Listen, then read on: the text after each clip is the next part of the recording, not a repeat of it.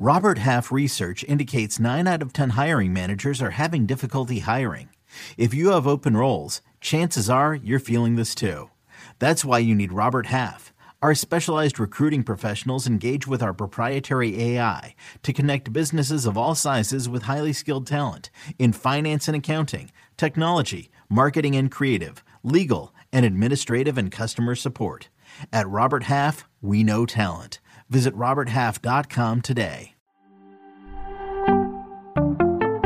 It comes down to can you play, can you perform? Really, I was able to play, perform because I'm gonna have the locks. I'm gonna have the gold teeth. I'm gonna talk like I talk. I'm gonna go and I'm gonna hang with Uncle Luke. I'm gonna hang with Trick. I'm gonna hang with everybody in Miami, and we're gonna have fun. But I ain't drinking. We're gonna have that Miami Florida State bet too. So you answer your phone, talking about me, don't answer my how phone. About you, how about you bet right now? Five thousand. Say bet. Yo, welcome to All Things Covered with Patrick Peterson and Bryant McFadden, part of the CBS Sports Podcast Network. The name says it all. If you like what you hear, make sure you leave a five star rating on Apple Podcasts. You can also watch us on YouTube just go visit youtube.com slash all things covered. So make sure you subscribe and turn on your alerts so you can get this show right away. Pat, man, what are we going to cover on this episode? Man, Mac, training first week of training camp is in the books. Mm-hmm. We have some updates to give you on Skol check-in. Plus, we got to tap into some major news out of the Olympics. And you don't want to miss our guest this week because Matt you got to chop it up with this guy heading to Canton this week. One of the best all around backs ever. Ever. He's from the crib, not Pompano or Hollywood, but he's from Florida. He's from South Edgerrin Florida. James. Edgerrin James. Stay tuned. Yo, first quarter of the show. You guys know what time it is. Here's where we chop it up. Our chopping it up segment for this show, we're going to emphasize mental health, valuing mental health as athletes. We've talked about this uh, in, in past episodes. If you miss it, please go check the feed. We had some real important pieces, conversational pieces that we hit on as players, current players, and former athletes. But big news coming from the Olympics, Tokyo, Simone Biles. Some believes the best, greatest gymnast to ever, ever do a flip. She took herself out of the events. When you look at what she's been going through, clearly something that she's been battling that we had no idea was uh, a, a, part of who she is as an athlete. It took advantage of her, basically. You know, it won the battle, and she understood how important it has been. And because of that, she decided to remove herself from the Olympics. When you look at athletes' perspective and how crucial uh, mental health is, it should be treated the same way we treat physical health. And me and Pat P have talked about this before. Uh, this conversation was sparked, like I said, by Simone Biles. Uh, this is a statement coming from Simone. I choose not to continue continue team competition and jeopardizing losing a medal of any color for, for the girls, U.S., also for my own safety and health. Biles said she had twisties, something I never heard of before. Twisties, which is where you lose track of where you are while you're in the air. It's honestly uh, petrifying trying to do a skill, but not having your mind and body in sync. She also stated, I say put mental health first because if you don't, you're not going to enjoy your sport and you're not going to succeed as much as you want to. Like I said, she's considered the greatest gymnast of all time. Pat Pete, hearing the news, I know I was shocked. Uh, it was surprising to me, but uh, what were your first initial thoughts? I definitely was uh, taken back. You know what I mean? But like she said, re- mental health is a real is a real thing. You know what I mean? Especially um, like you said, we we have no idea what what's going on going on, you know, at home in her personal life you know that stuff can weigh on you. You know, I mean, especially having the the weight of the world on your on uh, the weight of the world on your shoulders. You know, and and we all know playing sports is almost 80% mental. Mm. If you're not clear minded and, and, and, not focusing on what you need to focus on to go out there and be your best, that can that can play a toll on you. So, you know, I applaud her for, you know, acknowledging it, you know, coming out front of it and uh, and letting the world know that you know at the end of the day she's human as well. You know, I know a lot of people look at athletes as superheroes, but at the same time, we're just good at what we do. We still have to go through a day to day life. We still have to deal with trials and tribulations. You know what I mean? So, you know, I I, I commend Simone for uh, you know coming out front and and not not willing to jeopardize winning a medal, medal or losing a medal to either put her in further, you know, mental health issues. So, you know, uh, commend her for you know obviously seeing what the issue was and, and, and getting in front of it, and also letting the world know that mental health is a real deal. Pat, where do you think we are when it comes to sports and accepting sports society when it comes in terms of accepting and embracing mental health? Um, because you know there are a lot of people that's saying that you know Simone should fight through it. Uh, she should be able to uh, you know handle and control this situation and still com- go out and compete for a country. Uh, but then we're hearing we're seeing a lot of people that are embracing the honesty she's been able to display and, and encouraging her to go get the help that she needs. Where do you where do you think we are in society when it comes to embracing and supporting uh, these type issues that we may hear from mega superstars in their professional sports? Um, I, I definitely embrace her as well. It's almost like this. Put it this way, Mac. So, say for instance, you was a, a regular Joe Blow, right? And you got you got a home. Um, obviously, we have bills, and you're not able to meet those bills that's mental health to the normal society. Yeah. Because at the end of the day, that dwells and weigh on you. Mm-hmm. Because mm-hmm. now you're trying to figure out how the heck I'm going to make this happen, and you can't make it happen. And next thing you know, now you're out of a home. Now you now you can't supply some of the needs that you need. It's the same thing. It's pressure. yes, it's pressure because now if you have kids, that's more pressure. You know what I mean? If you if you have uh, you know, how how disappointing would it be to come to your kids and be like, you know, we just got evicted, or we can't make this bill happen this week, or because your kids are looking up to you. Yep. You know, I mean? at the end of the day, as a parent, you're like a superhero to your kids, and as athletes, we're superheroes to the world. So at the end of the day, we are all human beings. So who are you to say fight through it, Simone? You have no idea what she's going through. Exactly. Sweep around your own front door before you try to sweep around mine. well, I can tell you this much: we applaud uh, Simone for being honest and um, putting herself first. That's the most important thing that we have to emphasize. She decided to put her well-being first over the country, over a medal, over winning. You know, I mean, competition. So we have to applaud her because so many times af- athletes they put everything else before themselves right. especially when it comes to mental health. So we applaud her and we hope nothing but the best for her going forward.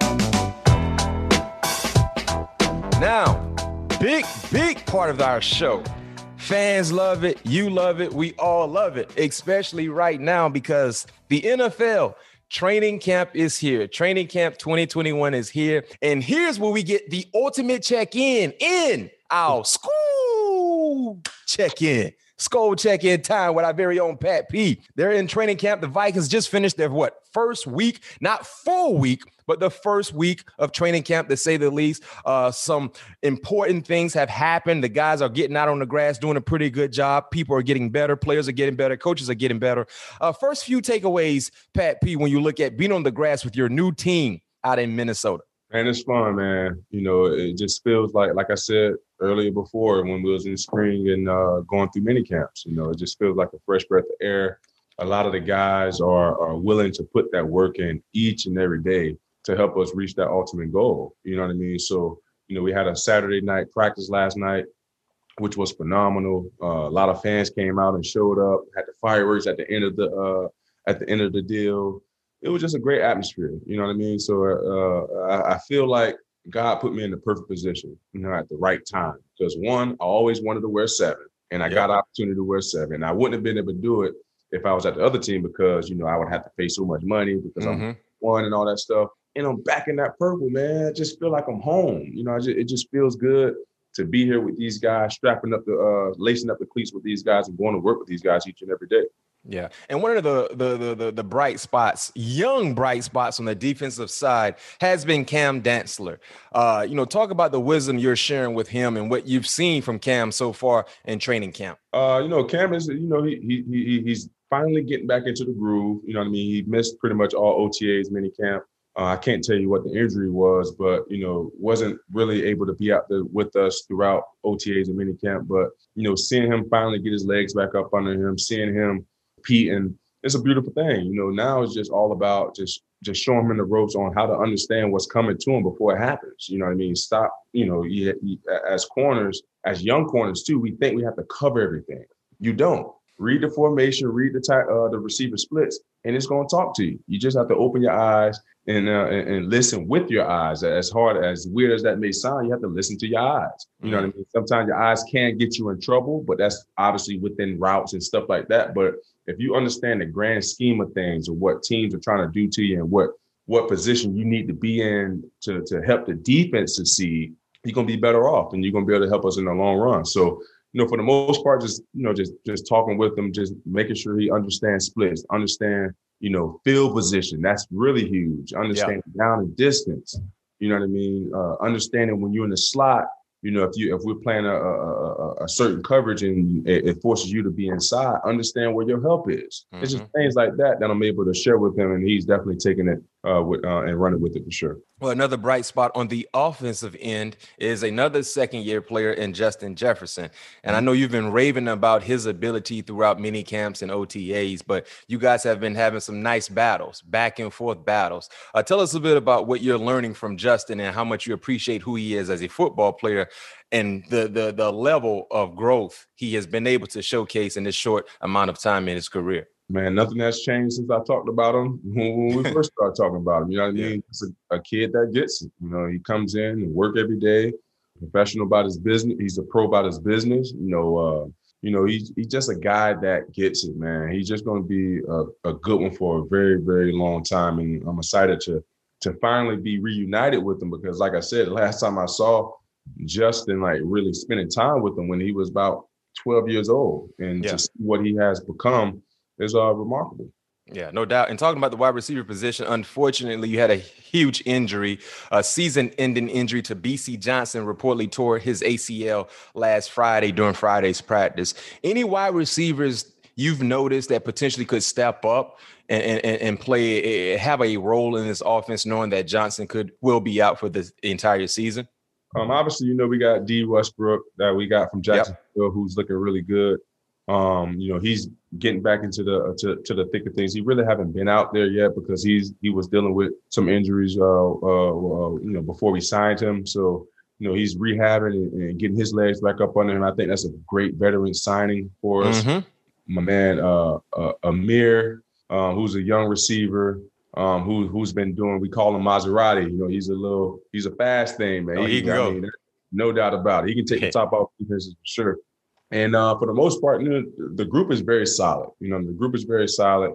Obviously, Adam and, and, and Justin is the, you know, is the is the are the main culprit of the uh, of the receiver core. But you know, we got a lot of depth everywhere. You know what I mean? So it, it's exciting to see these young guys uh, finally, you know, uh, earn their stripes and have an opportunity because that's what it's all about. You know what I mean? Yeah. Obviously, you know, Johnson goes down. That's a big, you know, a big bang to the to the team.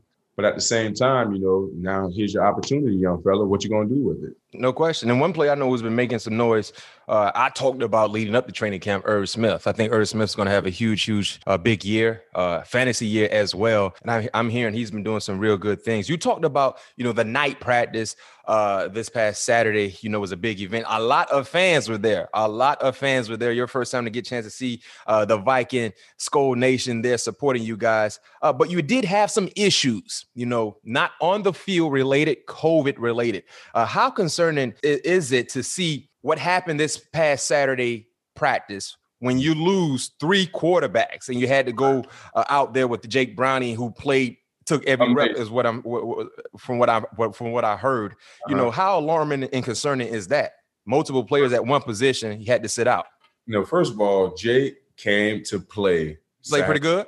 No doubt about it. I mean, Jake was throwing dimes all over the place. He stepped into the plate, and when his number was when his number was called, he answered. He answered mm-hmm. the bell, and that's what it's all about by having yes. great depth. You know what I mean? Um, you know, obviously we don't want to have anybody go down with COVID. You know, it's better to have it now. Hopefully, it don't ha- it doesn't happen again yeah. throughout the season. But at the same time, Mac, like I always said, man, we need all hands on deck. You got and to. If and I know it's it's personal preference, but if you try to win a championship, I want to put myself in the best position possible. Mm-hmm. Period.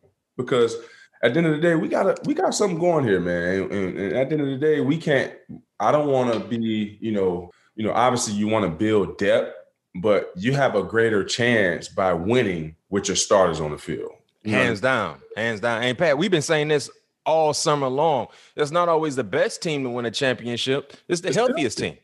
No doubt about it. And yeah. I feel like if we're healthy, we're going to compete each and every Sunday. You know, yeah. so you know what I mean. So you know, obviously, like I said, it's it's, it's every per it's every player's personal preference if they want to get the vac- uh, the vaccine or not. But you know, like me, like I, I, feel like I'm too important to this team not to get vaccinated, and not miss an important game. And now we possibly lose that game and we can be that could be the game that we needed to get into the playoff. No question, no right. question. Or imagine if you have to forfeit a game oh, in the playoffs. That's even worse. Let's think about that. People are talking about regular season activity. What about teams that get into the postseason? And there are a lot of guys that are not, like you said, it's a personal, you know, preference. But what what happens if you know you have to forfeit a playoff game? I think, think about I that. Think, yeah, I think what the biggest problem is, you know, you know, being around the guys I think the NFLPA is not doing a great job of educating us. A educating, yep. It's a bunch of unknown. You know what I mean? And I think that's the biggest problem right now. Sure. You remember, Pat? I said last week the NFLPA has been silent. Yeah, when it came to, to all the new uh, protocols. I haven't heard the NFLPA say anything to back some of the players. And I can tell you, you know, Coach Zimmer had a statement. He said he was frustrated uh, with not just my football players who won't get vaccinated. I'm frustrated with everyone. Uh, more from Zimmer, he said, it's why people should get vaccinated. Something like this happens a day before the game that has a chance to get you into the playoffs or something like that.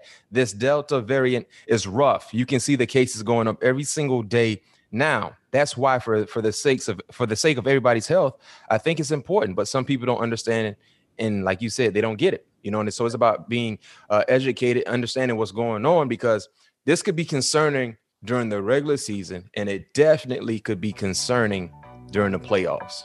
No doubt about it.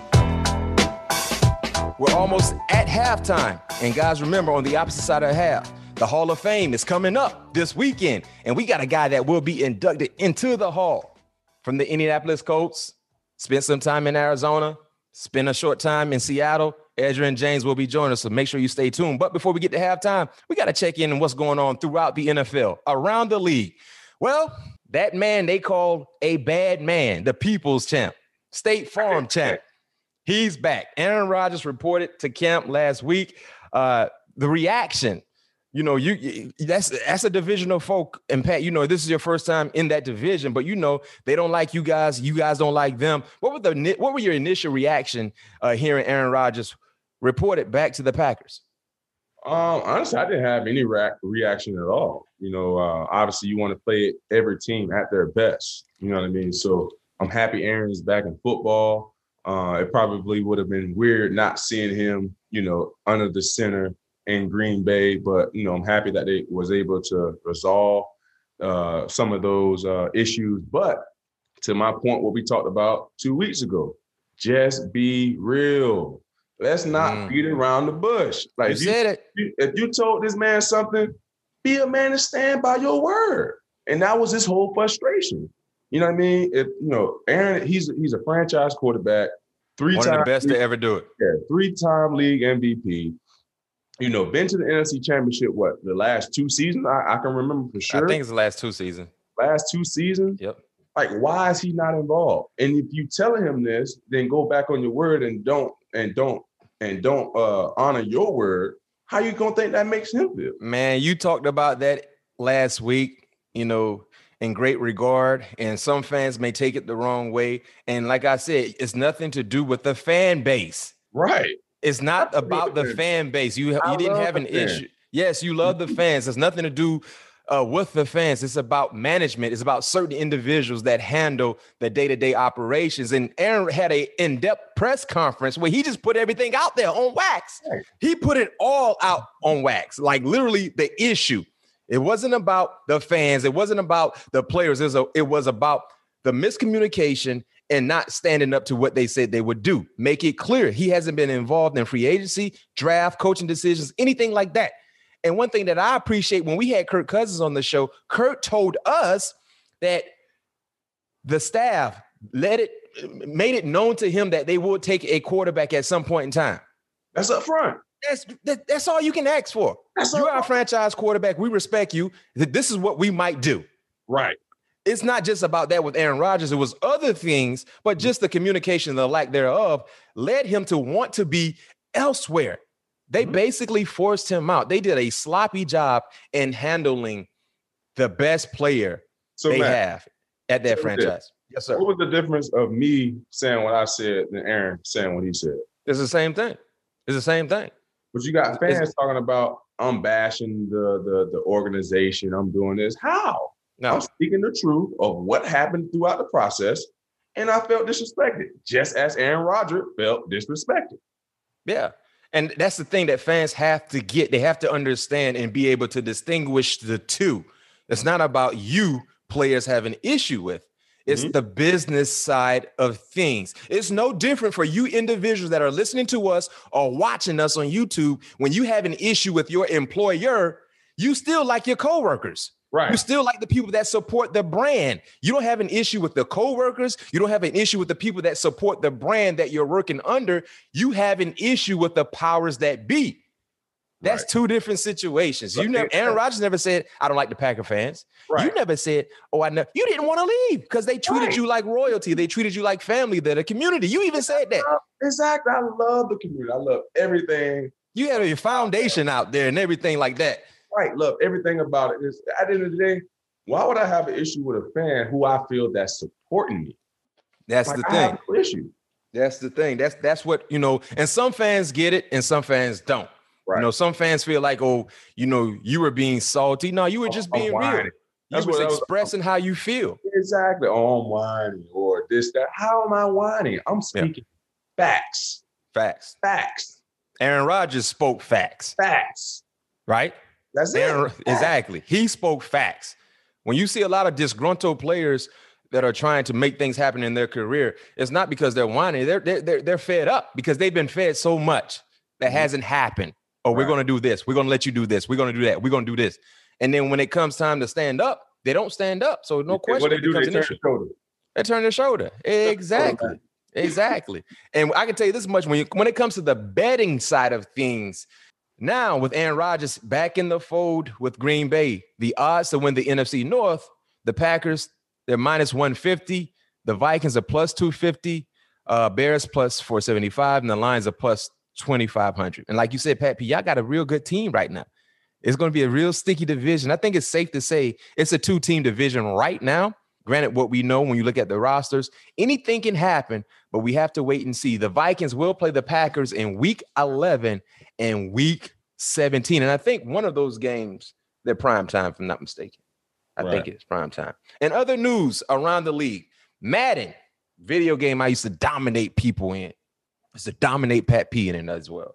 They released their top 10 rankings uh, per position. The cornerback list came out. Uh, the top ranking cornerback was Jalen Ramsey. He had a 99, Gilmore 97, Jaire Alexander 95, Trey, Trey White 93. Do you pay attention to the cornerback to the rankings from Madden anymore? I know when once upon a time used to be heavily involved, but do you pay attention to the cornerback rankings when it comes to the Madden ratings with players? Honestly, Matt, I can give two sugar honey iced tea. Two, not one, two. Two. Because at the end of the day, it's all through Daisy. And those guys who are rated high, rightfully so, they deserve that.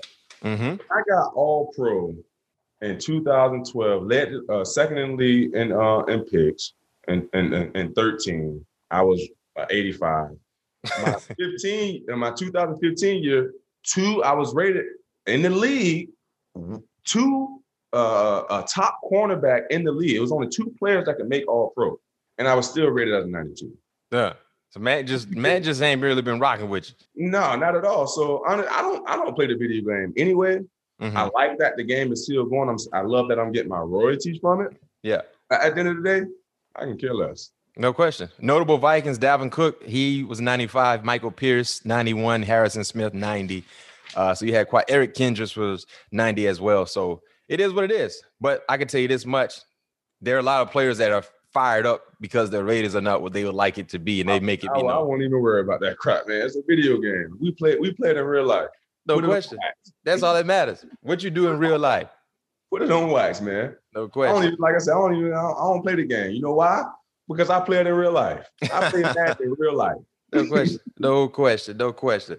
Well, it's time to go to break for us. It's halftime. But on the other side of the break, we'll be joined by future Hall of Famer in a few days, Edgerrin James. Stay tuned. Stay tuned.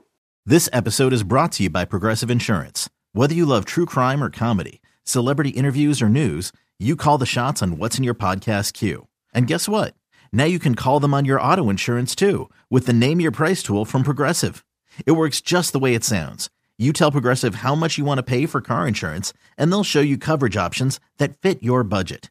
Get your quote today at progressive.com to join the over 28 million drivers who trust Progressive. Progressive Casualty Insurance Company and Affiliates. Price and coverage match limited by state law. When you need mealtime inspiration, it's worth shopping Kroger, where you'll find over 30,000 mouthwatering choices that excite your inner foodie. And no matter what tasty choice you make, you'll enjoy our everyday low prices, plus extra ways to save, like digital coupons worth over $600 each week. You can also save up to $1 off per gallon at the pump with fuel points. More savings and more inspiring flavors make shopping Kroger worth it every time. Kroger, fresh for everyone. Fuel restrictions apply. All things covered, listeners and viewers. We back once again, Pat Peterson, Bryant McFadden, and we will continue our Gold Jacket tour.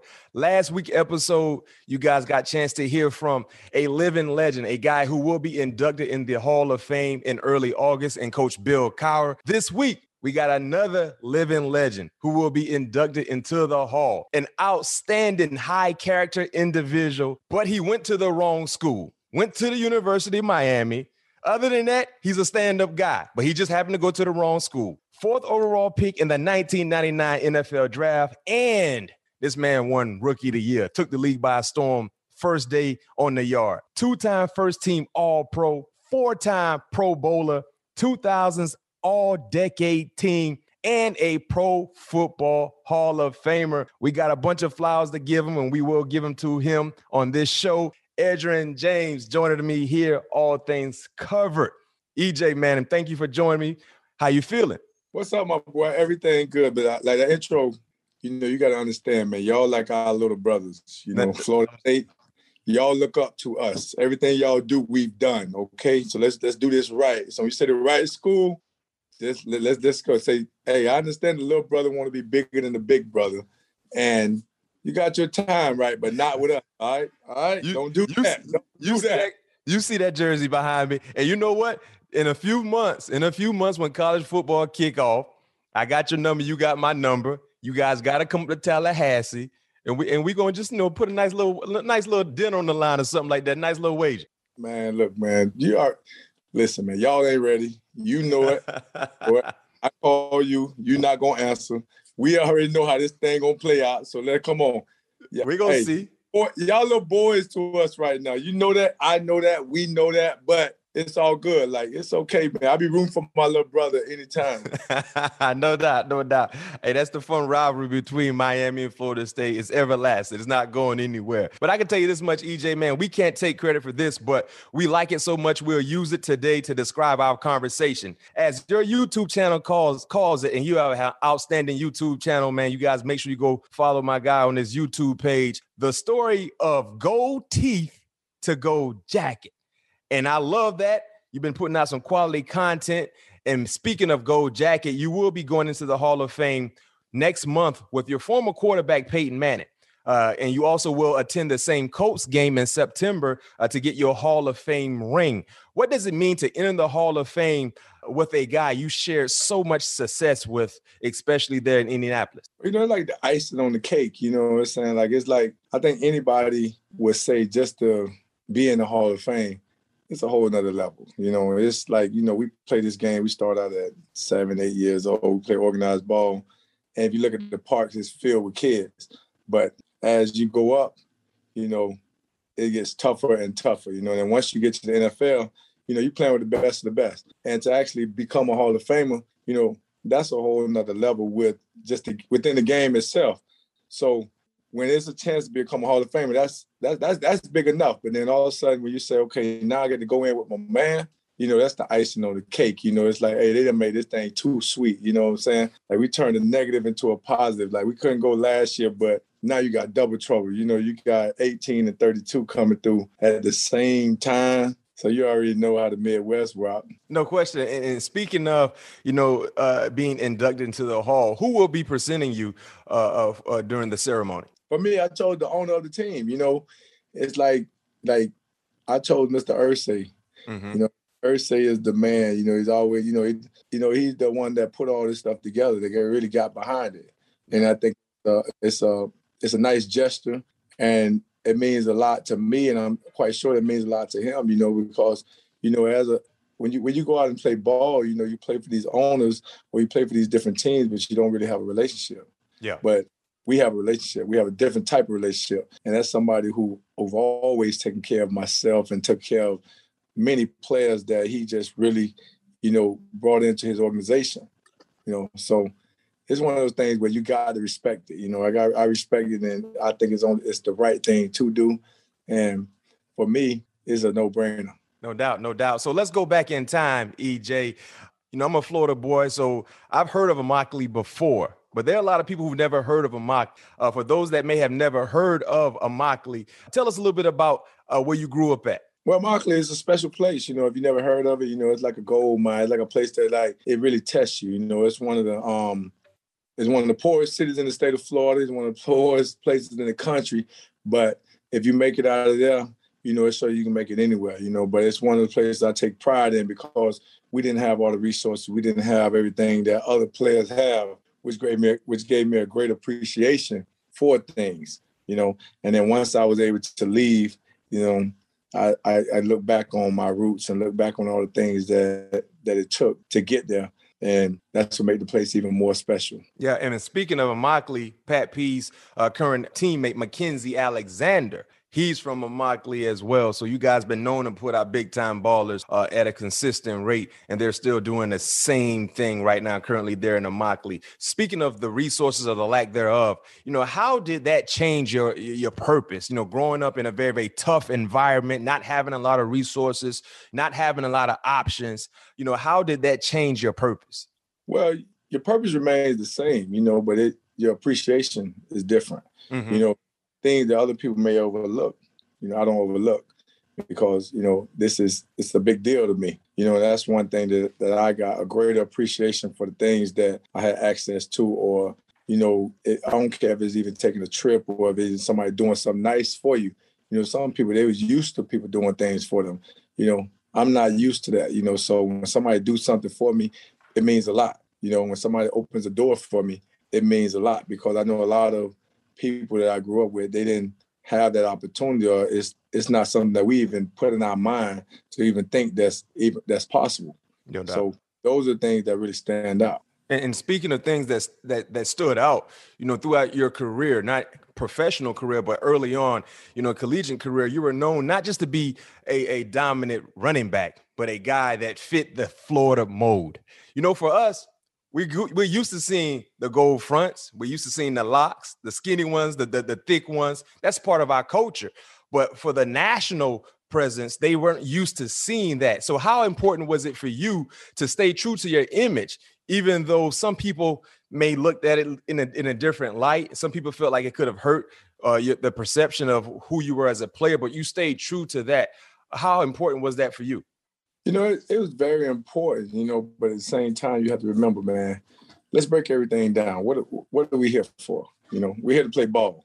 So all the everything, the bells and whistles is all a lot of rah rah rah, a lot of, you know, it's white noise. You know, if you can play, you can play. And that's mm-hmm. one thing I could play. So I knew that I could play. I had the confidence to play. So why do all this extra stuff or why get away from who I am when I understand what is really about. It's really about playing ball. You know, I think times they a lot of players and a lot of people they really don't understand that that I don't care what you look like. You know, I don't think in this business it's a it's a place where racism or where you come from or how you speak or anything. It comes down to can you play, can you perform? Really, when you break it all the way down. you know, and I was able to play, perform because I'm gonna have the locks. I'm gonna have the gold teeth. I'm gonna talk like I talk, and I'm not there trying to be at this press conference. I'm not trying to be in nobody's face. So when somebody get me, they lucky to say, okay, yeah, I did that interview or I did because I'm not interested. I'm not interested in that. You know, I'm here to play ball. No and I kept, I kept it what it was. It was about business, about playing ball. And anybody that keeps it like that, they'll get a better understanding of how this whole thing works. And correct me if I'm wrong, Edge. I think you're the first person, the first Hall of Famer that will have their their statue of their face molded with dreadlocks, if I'm not mistaken. I don't think there's another Hall of Famer in the hall that has their statue with dreads. I think you might be the first, right? Well, I'm the first one to come through and just like be me too. You know, it's like you gotta remember this. This game has evolved. You know, it's it's a great game and it has evolved, but business forced it to evolve because. When you look on the parks, you look at the high school players, you look at the college players. You know, they are who they are, and, and as a culture, we're opening up. We're we're getting more comfortable with being ourselves. And on the other side, they're doing business. Like they don't give a they don't care what you look like, long as you can perform. You know. Mm-hmm. And that's what it's about because at the end of the day, it's about bottom line. This is not the Army or Navy where you have to be a clean cut, you have to look a certain way. It's about what can you do, you know? And so I understood it at an early age. And now it everybody's understanding it. You know, it's like you kind of open the doors. You know, you, you know, you say, "Oh yeah, you're the first person with this." I'm not gonna be the last person with it. You know, no question. No the question. door's open now. You know, it's like people gonna be be coming through that thing. You know, rocking locks, rocking all the different things that they deem as themselves. You know, more people are being themselves, and the league is adjusting to it. You know what I'm saying? So everybody's getting hip. The owners are getting hip. Everybody's getting hip. You know, we brought a lot of flavor you know, know how we brought that flavor to to Florida State? We brought flavor to y'all. That's how we did it, you know. We forced it, you know what I'm saying? And we made y'all kind of, you know, we made y'all kind of um try to duplicate what we do. no, no, no, no, no, no, no. So you talk about flavor. We had the ultimate flavor guy in prime time, Deion Sanders. So you talk about brought flavor. No, no, no, no, no, no. You know, you know, primetime was a trendsetter hey, in the late 80s in Tallahassee. So don't do that, EJ. Don't do that, Edge. That's that's one guy. That's the that's, that's the guy. that's the best guy you can have. That's the that's the number hey, one guy. And that's one guy, and he's from the two three nine area. You know what I'm saying? So we yes, sir. But we talking about as a whole. You look at the University of Miami, the way we do things, the way we did it, y'all started doing it. You know what I'm saying? You know it. You know what I'm saying? Hey, put your pride to the side. Y'all are, we the big dogs. we, we, we, hey, we gonna see, but I can't tell you this. You guys did some big time things in Miami. And speaking of Miami, uh, let's go to, to the Butch Davis tenure. I mean, when you were at Miami, that was pretty much in the beginning of Butch Davis uh, turning that program around. You helped set the foundation uh, uh for the dominance in the early 2000s. But how would you rate the state of the program when you first got there? Well, you know, you get to the program and you got to understand – the things that the program goes through. That's what everybody don't understand with the University of Miami. The University of Miami, every time it was down, it went through something. You know, when we went through right before Butch, Butch had to build that program back up. Mm-hmm. You know, because you know, I, I think everybody would agree the best football players come from the state of Florida, and South Florida put out the best youth programs, the best high school, and if they put out the best youth programs and the best high school programs, if those guys don't leave the state, it would translate to the best college programs, mm-hmm. you know? Yep. And that's what ended up happening. People coming started coming down and plucking our guys and getting our guys. But we went through, you know, the suspensions and the limited resources and the limited scholarships. So that's what really hurt our program. You know, other than that, you wouldn't see those guys go to the Alabamas and go to all those other schools because they'll be home. Mm-hmm. You know, that's what they know. But you know, things got a little rough down there, and that, that's every time you see the University, University of Miami take a dip, it's because of sanctions or because we're going through something. Yeah. You know, and, and that's what usually happens. And I can tell you this much: you you definitely were were a vocal uh, uh a player in the turnaround. Because I remember coming up in high school, you know, Miami was like, ah, you know, they were they weren't that consistent dominant program. And then Butch came and you came. And I can tell you one thing that kind of turned the program around. and you may agree, you may disagree with me, but I was at this game, that UCLA game where you were just putting up video game like numbers. It was so easy for you. The second to last game in a Hurricane uniform. You had 39 carries for 299 yards, three touchdowns to beat at that time UCLA, who was ranked third in the country. What do you remember about that game and how did that elevate your stardom, not only at Miami, but nationally? Well, I think it's it's one of those things where it's like the opportunity. You know, it's whereas if guys don't get suspended, you know, if guys don't get suspended and everybody has to play, now I'm getting my same amount of carries. Mm-hmm. I'm still the same person. You know, I'm still the same person. I'm still the same back. I'm going to test the way I test, you know, when it comes to the NFL. You know, you can't take my hands away. You can't take nothing I've done away. But at the same time, you have to understand that, you know, the opportunity was presented. And I seized the moment. You know, I took advantage yeah. of opportunity because at the same time, like the player doesn't change. It's just the situation change, you know. And at the University of Miami, you know, any anytime you're at the university, that way we have so many good backs because everybody gets to play. You know, it's not one thing where we have this dominant running back and he carries all the ball. I mean, mm-hmm. he carries the ball all the time. And that's what everybody don't understand. You know, like when you look at it, like we share the ball, we make sure we spread the ball out and we, we make sure we spread the ball around. Yeah. And that's the only difference, you know, because if I would have been getting those carries during the season, you would have been known about myself, you know. Mm-hmm. But you mm-hmm. can't, you know, if, if this the way the program runs, if this, if this the system we that we're in, you can't do nothing about that. So it's just a situation where, okay, you know, preparation, opportunity meets. They're gonna call you luck they're gonna call you this and that. But you got to be that guy to be able to run the ball thirty something times. Thirty nine. Yeah, you got you got to be you got to be that dog. So for me, it was like, shit, damn, about time I get a chance to run the ball. So, you know what I'm saying? Like, yeah. about time I ain't got to split this thing. You know what I'm saying? So now it's where, okay, now everybody get a chance to see it. It's like y'all been in the dark, but in hindsight, that helped me. That helped me because I never took a toll on my body. You know mm-hmm. what I'm mm-hmm. saying? I only yeah. played some college football games. I didn't play a lot of fo- lot of college football games. Wow. You know, and that helped me. You know, you got, you know, during during the whole thing, you know, it was a comparison between myself and Ricky Williams. Mm-hmm. That was never a personal comparison with me or him. It was everybody just doing their job. Yeah. I played 40 something games. I only played 20 something games. Mm. You know, a running back only has so many carries in their body.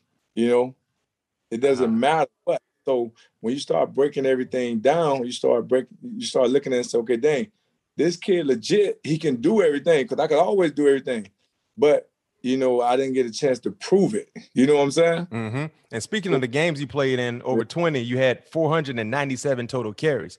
So yeah, definitely, you jumped into the NFL fresher than some of your contemporaries at the running back position. Younger and fresher. Yeah. You know what I'm saying? Yeah. So it, so it takes, I mean, it, it's not one of those things where it's like, you know, can you do it? Cause shit, you know I can do it, but mm-hmm. I wasn't put on display. You know what I'm saying? So I finally got a chance to get put on display and shit, you know, you know, one thing you know about a Miami Hurricane, we know about a moment. We're still a show. You know, we'll we'll sit up there and say, hey, shit, this is our opportunity. We take pride in that. You know what I'm saying? So that was hey. like going into that game knowing that, like, hey, this your opportunity. Opportunity. You see so, the moment. Yeah, that's that's what it's about. Because the player is the player. I'm going. I run what I run. I run how I run. I ain't do nothing different. Mm-hmm. You know. Yeah. Hey, hey, real quick, numbers wise, you had 400 and what 97 total carries. Ricky Williams had over a thousand carries. He had a lot of wear and tear on his body just before he got to the National Football League. So big time point uh, coming from you, EJ. So you got drafted in 1999. You were fourth overall, as you stated. But the year before, the same team, the Colts, they drafted Peyton Manning first overall. Uh, do you remember the first time you met Peyton Manning, and what were uh, your impressions of him when you met him? Well, like um, me and Peyton actually had this story. You know, like I was getting recruited by agents during the whole process. You know, mm-hmm. so you know, part of the recruiting process, the agent had me come to Madison Square Garden, go to a Knicks play. There's a Knicks Pacers playoff game. Yeah. And I'm so happy sitting behind Peyton Manning, you know what I'm saying? But I'm not knowing it's gonna be my teammate, mm-hmm. you know, mm-hmm. but he on the third row, I'm on the fourth row or something like that. We had the game. Yeah. And so I don't really know this dude or whatever. And then I'm not, you know, now we kind of prideful down there, you know, at the U. We like, man, we ain't stepping to this dude like, hey, what's up or whatever, you know. So I don't say nothing to him. Yeah. You know, I'm just there, and I just like, dang, I'm behind Peyton Man. It's cool. We watching the Knicks game. I'm getting recruited by these agents, and then fast forward, you know, four or five months from there, or two, three months, whatever it is, playoffs till the draft. That's my teammate now. You know what I'm saying? Mm-hmm. And that's where the whole thing comes. Like we have, like we had this conversation going from there, and he's like, "Hey man, why don't you say something to me?" You know, like that ain't my style. You know what I'm saying? But now it's become my teammate, and we go to work and we go to be brothers forever. So that was actually pretty cool. No question. And talking about going to work, EJ, I mean, your rookie year, you jumped up the porch running. You wasn't crawling, you wasn't walking, you was running out the gate. Uh, in, in, the NFL, you had two 100 yard performances uh, on the way to 1,500 yards, the rushing title, Rookie of the Year. Why did things click so quickly for you? And what, and were those numbers like the success? Was that you were expecting that type of success early on in your career? You know, you know, it's one of those things where like, first of all, you're going to a team that was three and 13. Mm-hmm. So nobody expected that. But you linking up Peyton Manning, Marvin Harrison, everybody hungry, everybody working, and the missing piece to the puzzle is the back that can do it all. You know, so I come in a situation where I'm the missing piece to the puzzle because everybody else steady improving, working on their game. And so, you know, you go through and you you have this success, you do all those things, but you gotta remember where I'm coming from. I'm expecting to have success. You know, this the NFL thing was easy to me. You know, it was like it's a game. You know, all this thing as a running back, it's always been a game, you know. And like I was, you know, I, I was born to be a running back. The way I'm built up is a running back. You know what I'm saying? Running back or linebacker. That's one or the other. You know. So when I go through and I play the game, it's a piece of cake for me.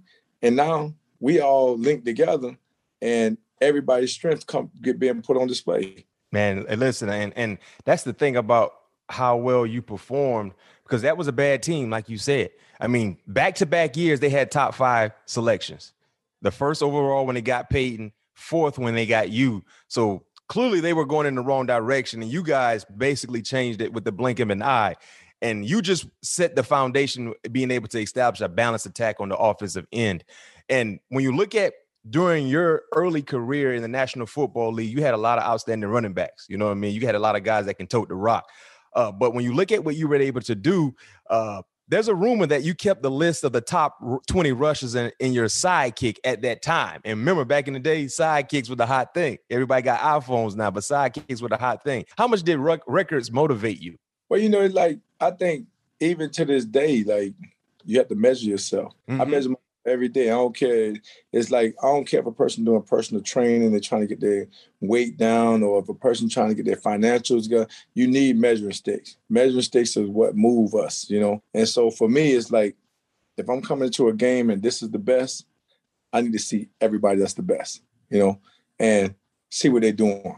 See how they go study everybody, and that's one thing I did. Like, like I don't, I don't take it lightly. You know, it's like I respect everybody. You know, and out of respect, you got to sit up there and study everybody. You know, you got to mm-hmm. set time to a study. Okay, if you want to be a good business person, you say, okay, these are the guys that I'm, you know, always find somebody to chase. And that's what I did. I saw a list of the greats. I said, okay, these are the greats. All right, this is what I'm gonna do. So I had a chart all the way from Emmitt Smith, Walter Payton, everybody broken all the way down. And I said, look, I'm just gonna climb this chart. And yeah. I kept, you know, and I, I made it all the way to the top 10, you know, but then I had other stuff that go on in my life personally that made me just kind of lose the thrill for the game. Mm-hmm. But I always say, okay, look, I want to go to the top five. You know, I made it to number 10, but my interest for the game and personal life kind of got me off of that, you know, where it didn't become important to me. But all my career, I knew what everybody did, when they did it, because I said, okay, the only way you're going to be the best, you got to monitor those guys and you got to do what they do or do better.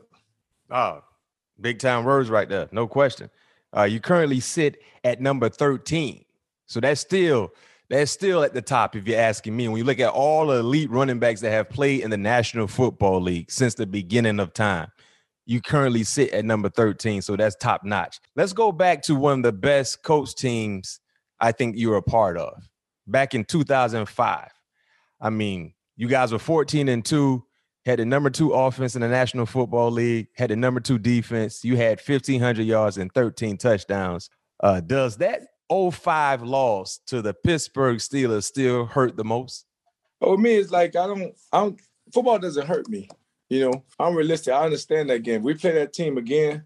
There's no doubt that we would beat that team. But the thing is, we play that huh? team. You heard me. I said, there's no doubt that we would beat that team. But the problem is, when you play a team twice, you know, we beat y'all in the in Monday night in the regular season. So we beat y'all in the regular season. So it's kind of one of those situations you kind of let your guard down. You're thinking like you're gonna go through this, but y'all came through real hungry. Y'all came through super hungry and it was personal. Yeah. So that's the difference because we had the better team. You know, mm-hmm. we had the better team, but y'all played better on that day. You know, it's I. I can look at that guy, I know that game. You know what I'm saying? But it's like you have to be on your shit every day. Yeah. We didn't come motivated. We didn't come through saying, okay, this we had just played y'all. So y'all made a couple corrections and that and, and that that's that's the thing about it. So you learn from those things though, you know, because we had a real good team. You know, but yeah, yeah, yeah, y'all was stacked. Yeah. Think about this edge. That team, that offense, yeah. I think y'all had three, you had three Hall of Famers on offense. You, no, no, I'm sorry, four. You, Peyton, Reggie, Marvin. No, I'm saying that's what I'm saying. Like but y'all can't. That's what that's that's the beauty of the game. Like the beauty of the game is like, man, look, you can lose any day. You know what I'm mm-hmm. saying? Like y'all came through like personally knowing like y'all came through with a different intensity. You know, we just we played y'all in the regular season. Y'all came through hitting harder in the playoffs. Y'all came through more focus, you know. And I give I give props to that team. I'm like, man, they came through like it meant more to them. And and the score showed. Yeah, I can tell you this much. When we played y'all Monday night, we were sleeping at the wheel. That's why the playoff game was so personal because we felt we knew we were a better team, but y'all just got. I mean, y'all caught y'all got out, out on us quick. Uh, a lot of deep plays. I mean, big time splash plays. We just couldn't get out our own way. So when we came back in that in that playoff game, number one, offensively, we wanted to be more aggressive. Defensively, we wanted to make sure we try to find a way to, to neutralize you. Because when you run into football, Peyton gonna do whatever he want to do, and Peyton gonna do whatever he want to do anyway. But it's harder, as you know, trying to stop an elite quarterback when the elite running back is getting off as well.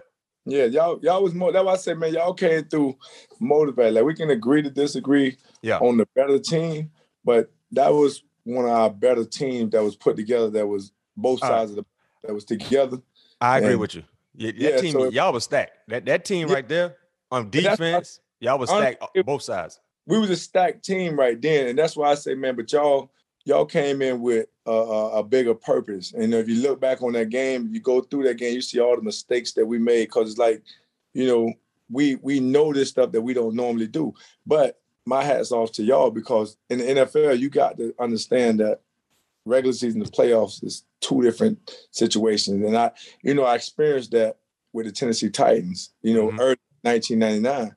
You know, we beat them no, I mean we, we played them, but when they came and they came hungry, they was hitting a little bit harder. They was doing things. They were a little bit more focused. And then by the time we wake up, it's too late. It was too late. Yeah. Offensive team just run out of time. And you know, one NFL, it's one and done. You don't get a chance to play again like the NBA, uh, uh, uh, baseball, exactly. or hockey. It's one and done. Exactly. Yeah, yeah, no doubt, no doubt. You you were part of a culture change in, in college at Miami. We talked about Butch Davis' tenure when you jumped on board uh, with the Hurricanes, kind of helped change that culture. But in the National Football League, you were part of another culture change as well. Uh, when you left Indy, you end up going to Arizona, and at that time, Arizona was, you know, very very inconsistent. Uh, they were in rough shape when you got there. How did you try to create a culture, uh, uh, uh a, a positive culture there? And I know, you know, you weren't a vocal guy, but clearly, you know, people followed your footsteps based on the success you had at Indy, not just as an individual, but team success. And you were able to kind of change the direction of, of that organization. How were you able to do that? Well, it's more of, man, people watch what you do, you mm-hmm. know? And so it's more about the way you go about things. Like, when I left Indianapolis, my I didn't I didn't leave my my my workout or my work ethic or any of that stuff right there. You know, I continue to work. You know, I continue to do the things that I do that help me become successful. And I think a lot of people gravitate to those things. And the mindset is like, you know, when I got there, if you lose a game, it wasn't a big deal to a lot of players. And I'm like, nah, this not what's up. Like, nah, we we don't lose. You know what I'm saying? Like, I never been a loser. You know what I'm saying? So this is the first time I got to experience this. And it does a lot to you mentally. You know, it, it, losing can break you mentally, mm-hmm. you know, and it can make you say, okay, look, just start looking for excuses and accepting it. And it's like, this not me. You know what I'm saying? Like, nah, I play ball, I play to win. And you have to have those conversations in the locker room, away from the coaches, around the players, and be like, look, dog, this not what's up. And, you know, the good players gonna gravitate to it. The players that really feel that way, they gonna gravitate to the losers. They gonna get in these little corners and they're gonna talk about the coaches and the system and this and that. And they're gonna do all this thing. But the winners, they're gonna look for solutions. And mm-hmm. I was about, I didn't come to Arizona just to get a check and just to be part of that losing. You know, I'm like, dog, we have the ingredients. We have everything it takes. So everybody need to do what it's supposed to do. And speaking of, you know, you said people watch, you know, the great ones. I like to read a quote from you. I don't know when you re- when you uh, uh, stated this quote, but it's a cool quote, and it definitely plays a part in what you just said about working and grinding. You said it's two o'clock in the morning. I'm in the club. I used to see dudes from the other team, and they're looking at me like, "Ah, oh, all right, it's cool." Edge out here partying too. So it's not a big deal, right? But what they didn't know was I'd be lean back sipping on some cranberry juice, right in the same type of cup as their liquor was poured in. We'll leave the club, everybody else go going to their crib to pass out. But I'm in the gym at three, three, four, five o'clock in the morning by myself putting in work. While they were sleeping, I was grinding. So that just tells our listeners and our viewers the perspective that you had. You know, being able to hang out, party, but the grind never changed. How important was that for you throughout your professional career? Well, it, it's very important because like it shows a lot of discipline, mm-hmm. and you have to understand like okay, like I I believe in omnipresence. Omnipresence being everywhere. You know, I'm not gonna sit up there and put myself in a position where it's like, oh man, I'm not gonna go out because you know I might drink or all these things, the negative things might come. No, I'm saying I'm to go out and I'm not to drink. I'm not to do all those things, but I'm not to miss my chance of enjoying life either, you know? So mm-hmm. Kind of double dip, you know what I'm saying? I go out there and I can be around you. I can be there and be fun, have fun with the boys. You know, like when you're in Miami, man, like it's the off season, like, like dog, we we we put in a lot of work to get here, you know, and the fruits of your labor is nightlife, hanging out, getting with your peers, you know, like we, like me and you, we doing a, a Zoom call, we doing a call right now. We still gonna talk about when you was at FSU and I was at Miami. That's that's part of like you like putting all your stuff on display and you talking about the things we've done to overcome these situations. So it's good to be around that type of energy. Yeah. But I don't have to put nothing in my body. You know what I'm mm-hmm. saying? And most people can't do that. You know what I'm saying? Most people can't sit up and say, man, shit, it's the off season. Ain't no fucking coach gonna tell me what to do tomorrow, or it's not mandatory. That's when it comes from right here. That's why it's, that's why I'm a Hall of Famer. You know what I'm saying? Like that's yeah. why you see like dudes sit up there and say, man, look, you have to discipline yourself. You know, I'm gonna go and I'm gonna hang with Uncle Luke. I'm gonna hang with Trick. I'm gonna hang with everybody in Miami, and we're gonna have fun. But I ain't drinking. I don't want to drink tough high. You know, so I'm an athlete. You know. Hey, and that's the thing about the great ones. The discipline is just second nature because you want it so bad. You know what I mean? You want it so bad, you don't have any other options, and that's what you're chasing. You remember you said earlier you had to chase something. You're chasing the great ones. You had a goal and set a goal set for you, and you were able to achieve that goal because of that type of discipline. When you look at you know Arizona, your time in Arizona, I mean, instantly the switch changed. You guys were successful. Uh, made it to the Super Bowl uh, to meet the Steelers again, my Steelers again. Uh, but when you look at that game, EJ, what what would you what, what is the biggest what if moment to you from that game? Well, you know that the game itself, I think overall we, we probably should have won that game. We would have stayed in, intact. Like Steelers played some good ball, but if you look at that game, you see like going into halftime, mm. you know, we had you got to think that's like a, a two touchdown swing when no question. We. Imagine we just get the three, you know. Imagine we don't force it. You know what I'm saying? So it's, it's little stuff like that. But I think overall, the Steelers, they've been there before. That's what they do. The Cardinals, I think the Cardinals were happy enough to be in the Super Bowl. That's the difference. Yeah. You know, it's like you look at it a lot of time in sports the people that are there that's known to be there and that's what they do. Like you see the Patriots, they know they're supposed to be there. They expect to win. You know, the Cardinals, hey, shit, we exceeded expectations. You know, we've done this and done that. So win or lose, it's a win for us. So it meant more to the Steelers, you know. And it's like those little things that that didn't happen in our favor. Those are things that the great teams find a way to do. They find a way to make that play. They find a way mm-hmm. to kind of steal that deal. And if you look at the history of sports, it holds true. The Steelers been there. The Cardinals, like man, we we shit, we was there. You know what I'm saying? We was happy to be there, but this is where this not where we expected to be there. Truthfully, you know what I'm saying? Because we mm-hmm. put in a lot of work, had the team, but you know it was like kind of like you look at like a content type of situation. Yeah, yeah, and and and I can tell you this much, Edge. You guys kind of caught fire at the right time. But like you said, the hist- historically speaking, that was an organization that wasn't used to being in those type moments. So right. sometimes for some organizations, what people don't fail, what people don't realize, some teams just happy to get there. Like, yo, we we we've outkicked our coverage, we overachieved. So it's not about winning it. We just happy to be in the moment that you're currently in. So I understand definitely what you're coming where you're coming from, uh, uh, saying that. Look at your career edge, man. You had over 300 rushes in seven seasons. Uh, in the past two years, only two running backs uh, per year have had over 300 rushes. So when you look at the running back position right now, currently in the National Football League, you know who are some of the guys you enjoy watching? Because you were a do-it-all type running back. You caught the ball well, you ran the ball well. But when you look at the, the nature of the running back position right now, you know when you look at some of the elite guys, who who do you really enjoy watching? Who kind of reminds you of yourself?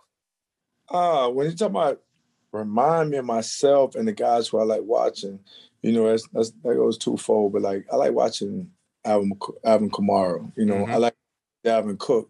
And Dalvin Cook, I watched him in high school to watch his whole, you know, watch him transform. You know, cause when he Florida was a State guy, by the way, Florida State. Yeah. yeah. yeah, yeah, We sent him down there. We was on the probation, so we sent him. We sent him up there a gift. We gave y'all a gift.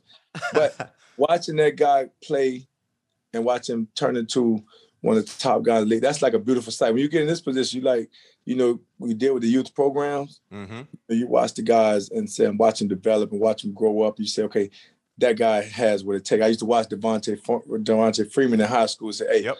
He has what it takes. You know, so when it comes to guys like that, you look at them from a different reason. You know, when I look at a guy that that kind of reminds me of the way he run, the way he finished, I like Zeke. You know, mm-hmm. I like Zeke you know, like like he finishes strong. You know, he finished with that low pad level, yeah. tough, get gonna get everything out of a run. You know, when I watch that guy run, I say, yeah, he ain't just get he, he's not just he's not there. You know, he's trying to punish you. You know what I'm saying? He's trying to finish that run strong. So I look at things like that. You know, so it's a lot of great guys. You know, but it depends on what you're looking for. You know. No doubt. Hey, it's funny you mentioned Zeke because if Zeke had number 32 the same type face mask that you wore. I mean, it it would be it, you can see the similarities in the running style, the body style. You know what I mean? The measurables, the speed, the quickness, and just the the unique ability to always fall forward. That's one thing Coach Kyle used to tell us all the time. Great backs always fall forward. Yeah. You know, I mean, they always find a way to fall forward to get positive yards, and Zeke has that same uh, element, something that you had. So that's that's the good comparison there, man. If he had number thirty-two with the same face mask, huh, that, that's little uh, baby EJ is what they would probably be calling him. Nah, he's doing his thing, man. He's yeah. Zeke, man. You know, like shit. You know, every man are their own man. You know what I'm saying? But if I look at it, I, I like I like his running style. Yeah. Two more questions for you before we transition to the superlative part. What are your expectations for the Colts this year? Uh, especially with Jonathan Taylor in year two, a bruising type running back, and then adding Carson Wentz, man. What's your expectations for the team this year? Well, the team the team has all the ingredients, you know, and that's what it is. You know, they have they have like a, a great defense. You know, they're putting everything together, and the quarterback play, the way the quarterback and the receivers mesh, that's going to be the difference in the season. The running back, he's already jumped out and showed that he's capable and he's a legit running back. So that's not going to be a problem. But the relationship with the quarterback and receivers, because they're new, you know, mm-hmm. the defense is going to be the defense. But the relationship between the quarterback and the receivers is what's going to make or break this team because they still got to go through Tennessee, yeah. you know. And so the AFC South is is going to be those two teams. It doesn't. No question. It's not going to change. The other two teams, they're not really, they're not there yet right now. You know, so they got too much controversy, and the other guy, Jacksonville, got new quarterback, all that stuff. So you're expecting a rookie to be a rookie, you know, but but they have to go through Tennessee, and if the quarterback plays well, the coach play well. So you're saying bold prediction? You're saying eh, bare minimum playoffs should be destined for the Colts. It'd be down. It's between them and Tennessee. That's yeah. Colts Tennessee determines everything. No doubt. It's a two-team division in the, in the, in the AFC South, like you mentioned. So yeah, the Colts definitely uh, got the makeup to having a, a deep run. Uh, last question for you, uh, man. You got two outstanding athletic sons. Uh, one of your sons is starting to pick up some uh, basketball offers. Uh, another uh, son is picking up. Your other son is picking up football offers. Being the the Hall of Fame dad that that you are, what type of guidance are you giving them during this recruiting process for them? Well, for them, for, for me, is you know, I I always look at it and I go back to the way I did, just work. All this stuff right here, I think a lot of kids get caught up in. Oh, I'm a three star, four star, five star. That's all like it's it's fake. It's a it, it's, it doesn't mean anything. You know, you know it's good for publicity. It's good pat on the back, but just work. You yeah. know, you know just I'll just, just continue to work, and when it's time, you'll know this time, and you'll produce. So don't get caught up in I'm getting recruited or I'm this neck. that. You can get recruited eighth grade, ninth grade, tenth grade.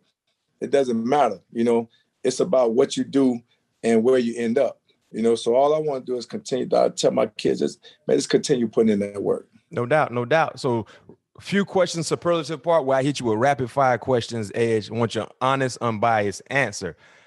We had Santana Moss on the show some weeks ago. We had Antrel Rolle on the show. We asked every Hurricane player we've had on this show the same question. Miami Hurricanes Mount Rushmore. Who are the four best players to ever play for the Hurricanes?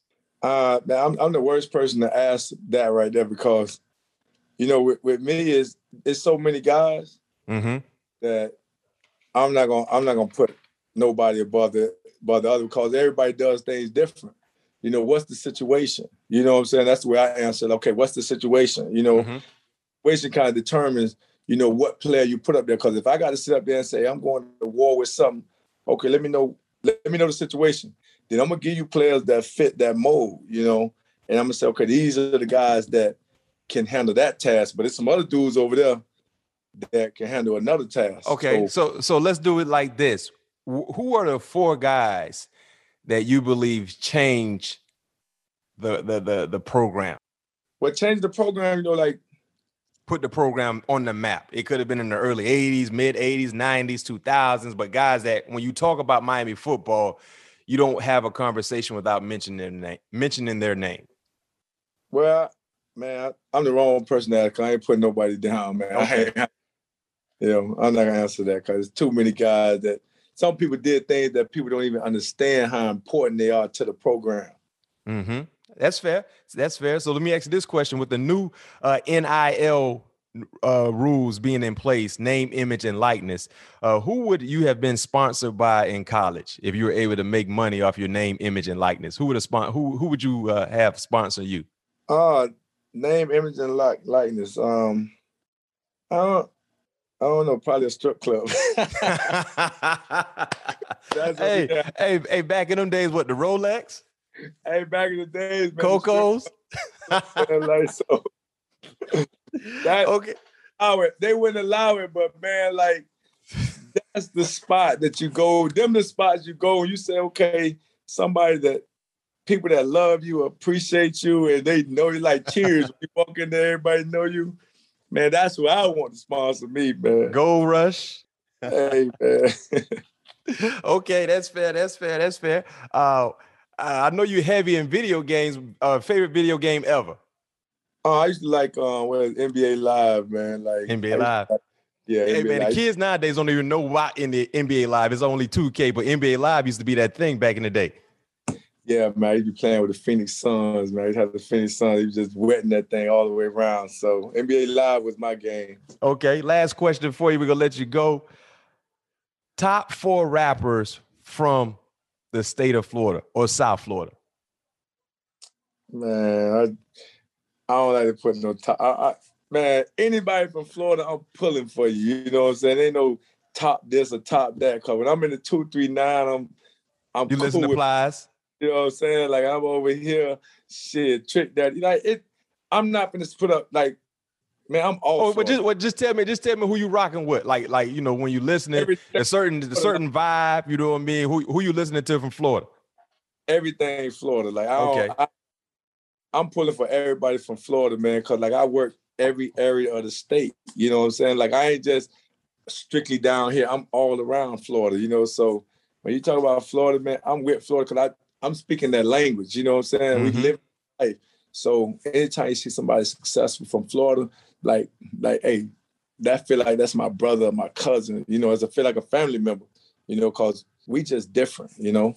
Yeah, any up and coming, uh, any up and comers, people should be listening to or get ready to listen to on the music standpoint when it comes from the state of Florida. Anybody you've been kind of peeping that that, that the rest of the state haven't really heard about yet?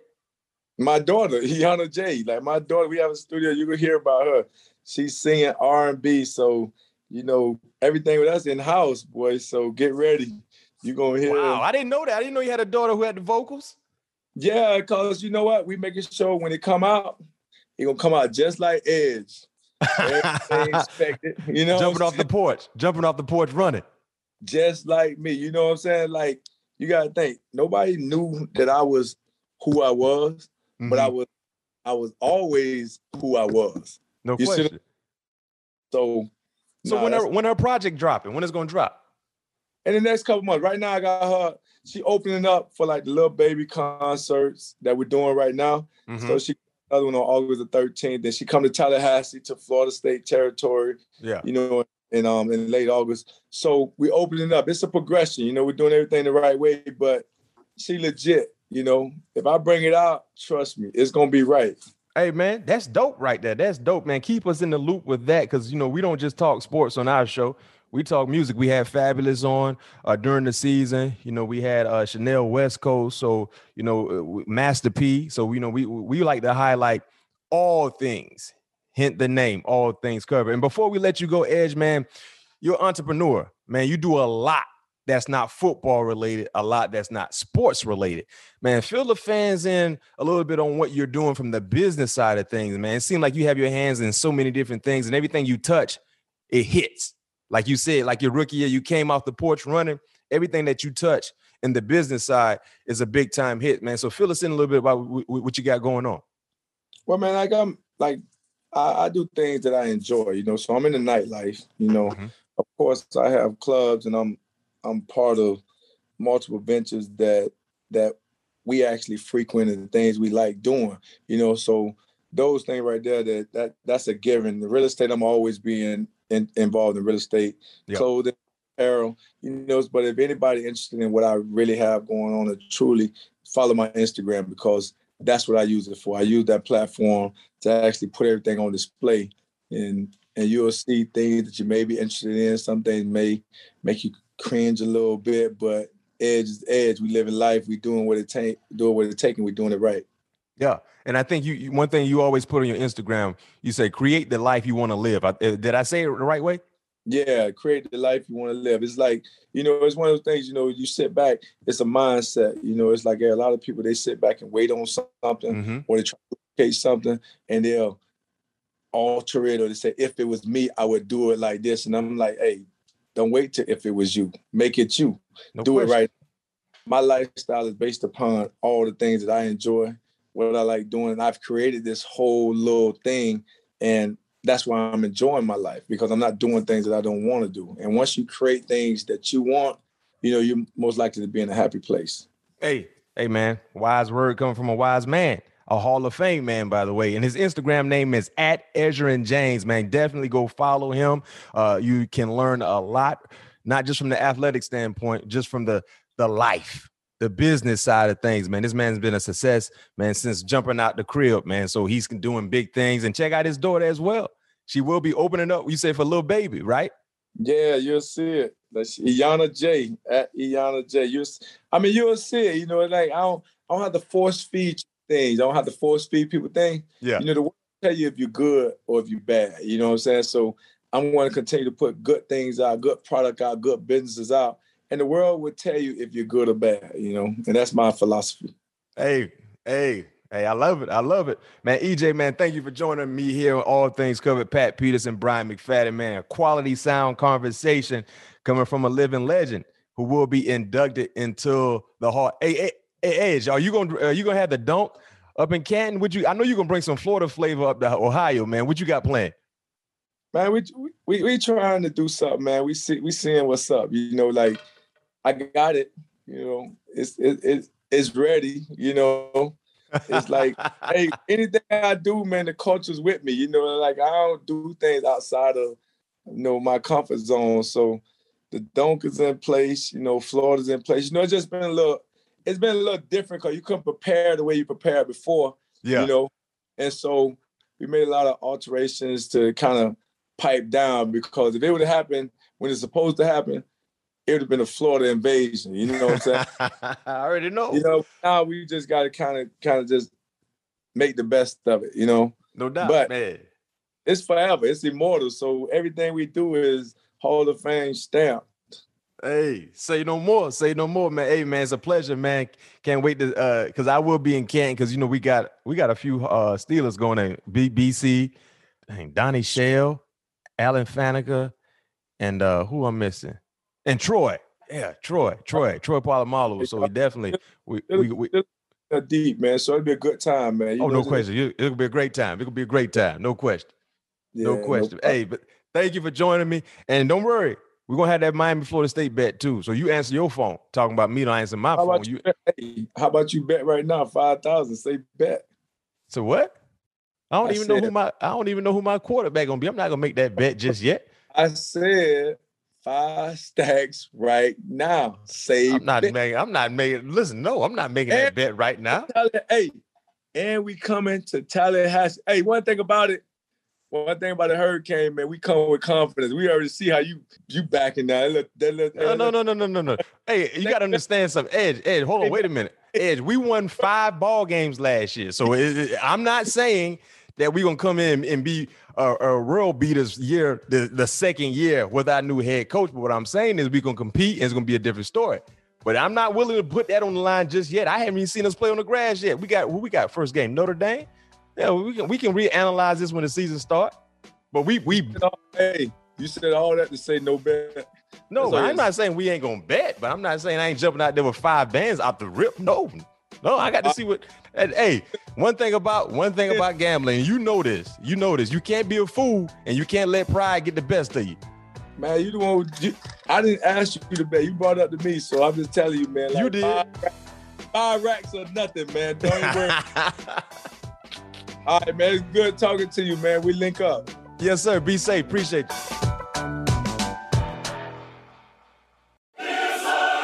You can now relive the best moments of the UEFA Champions League 24 7.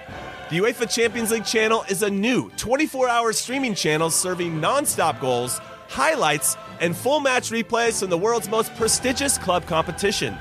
Reminisce on your favorite moments, legendary players, and brilliant goals with the UEFA Champions League channel streaming around the clock on Pluto TV and the CBS Sports app.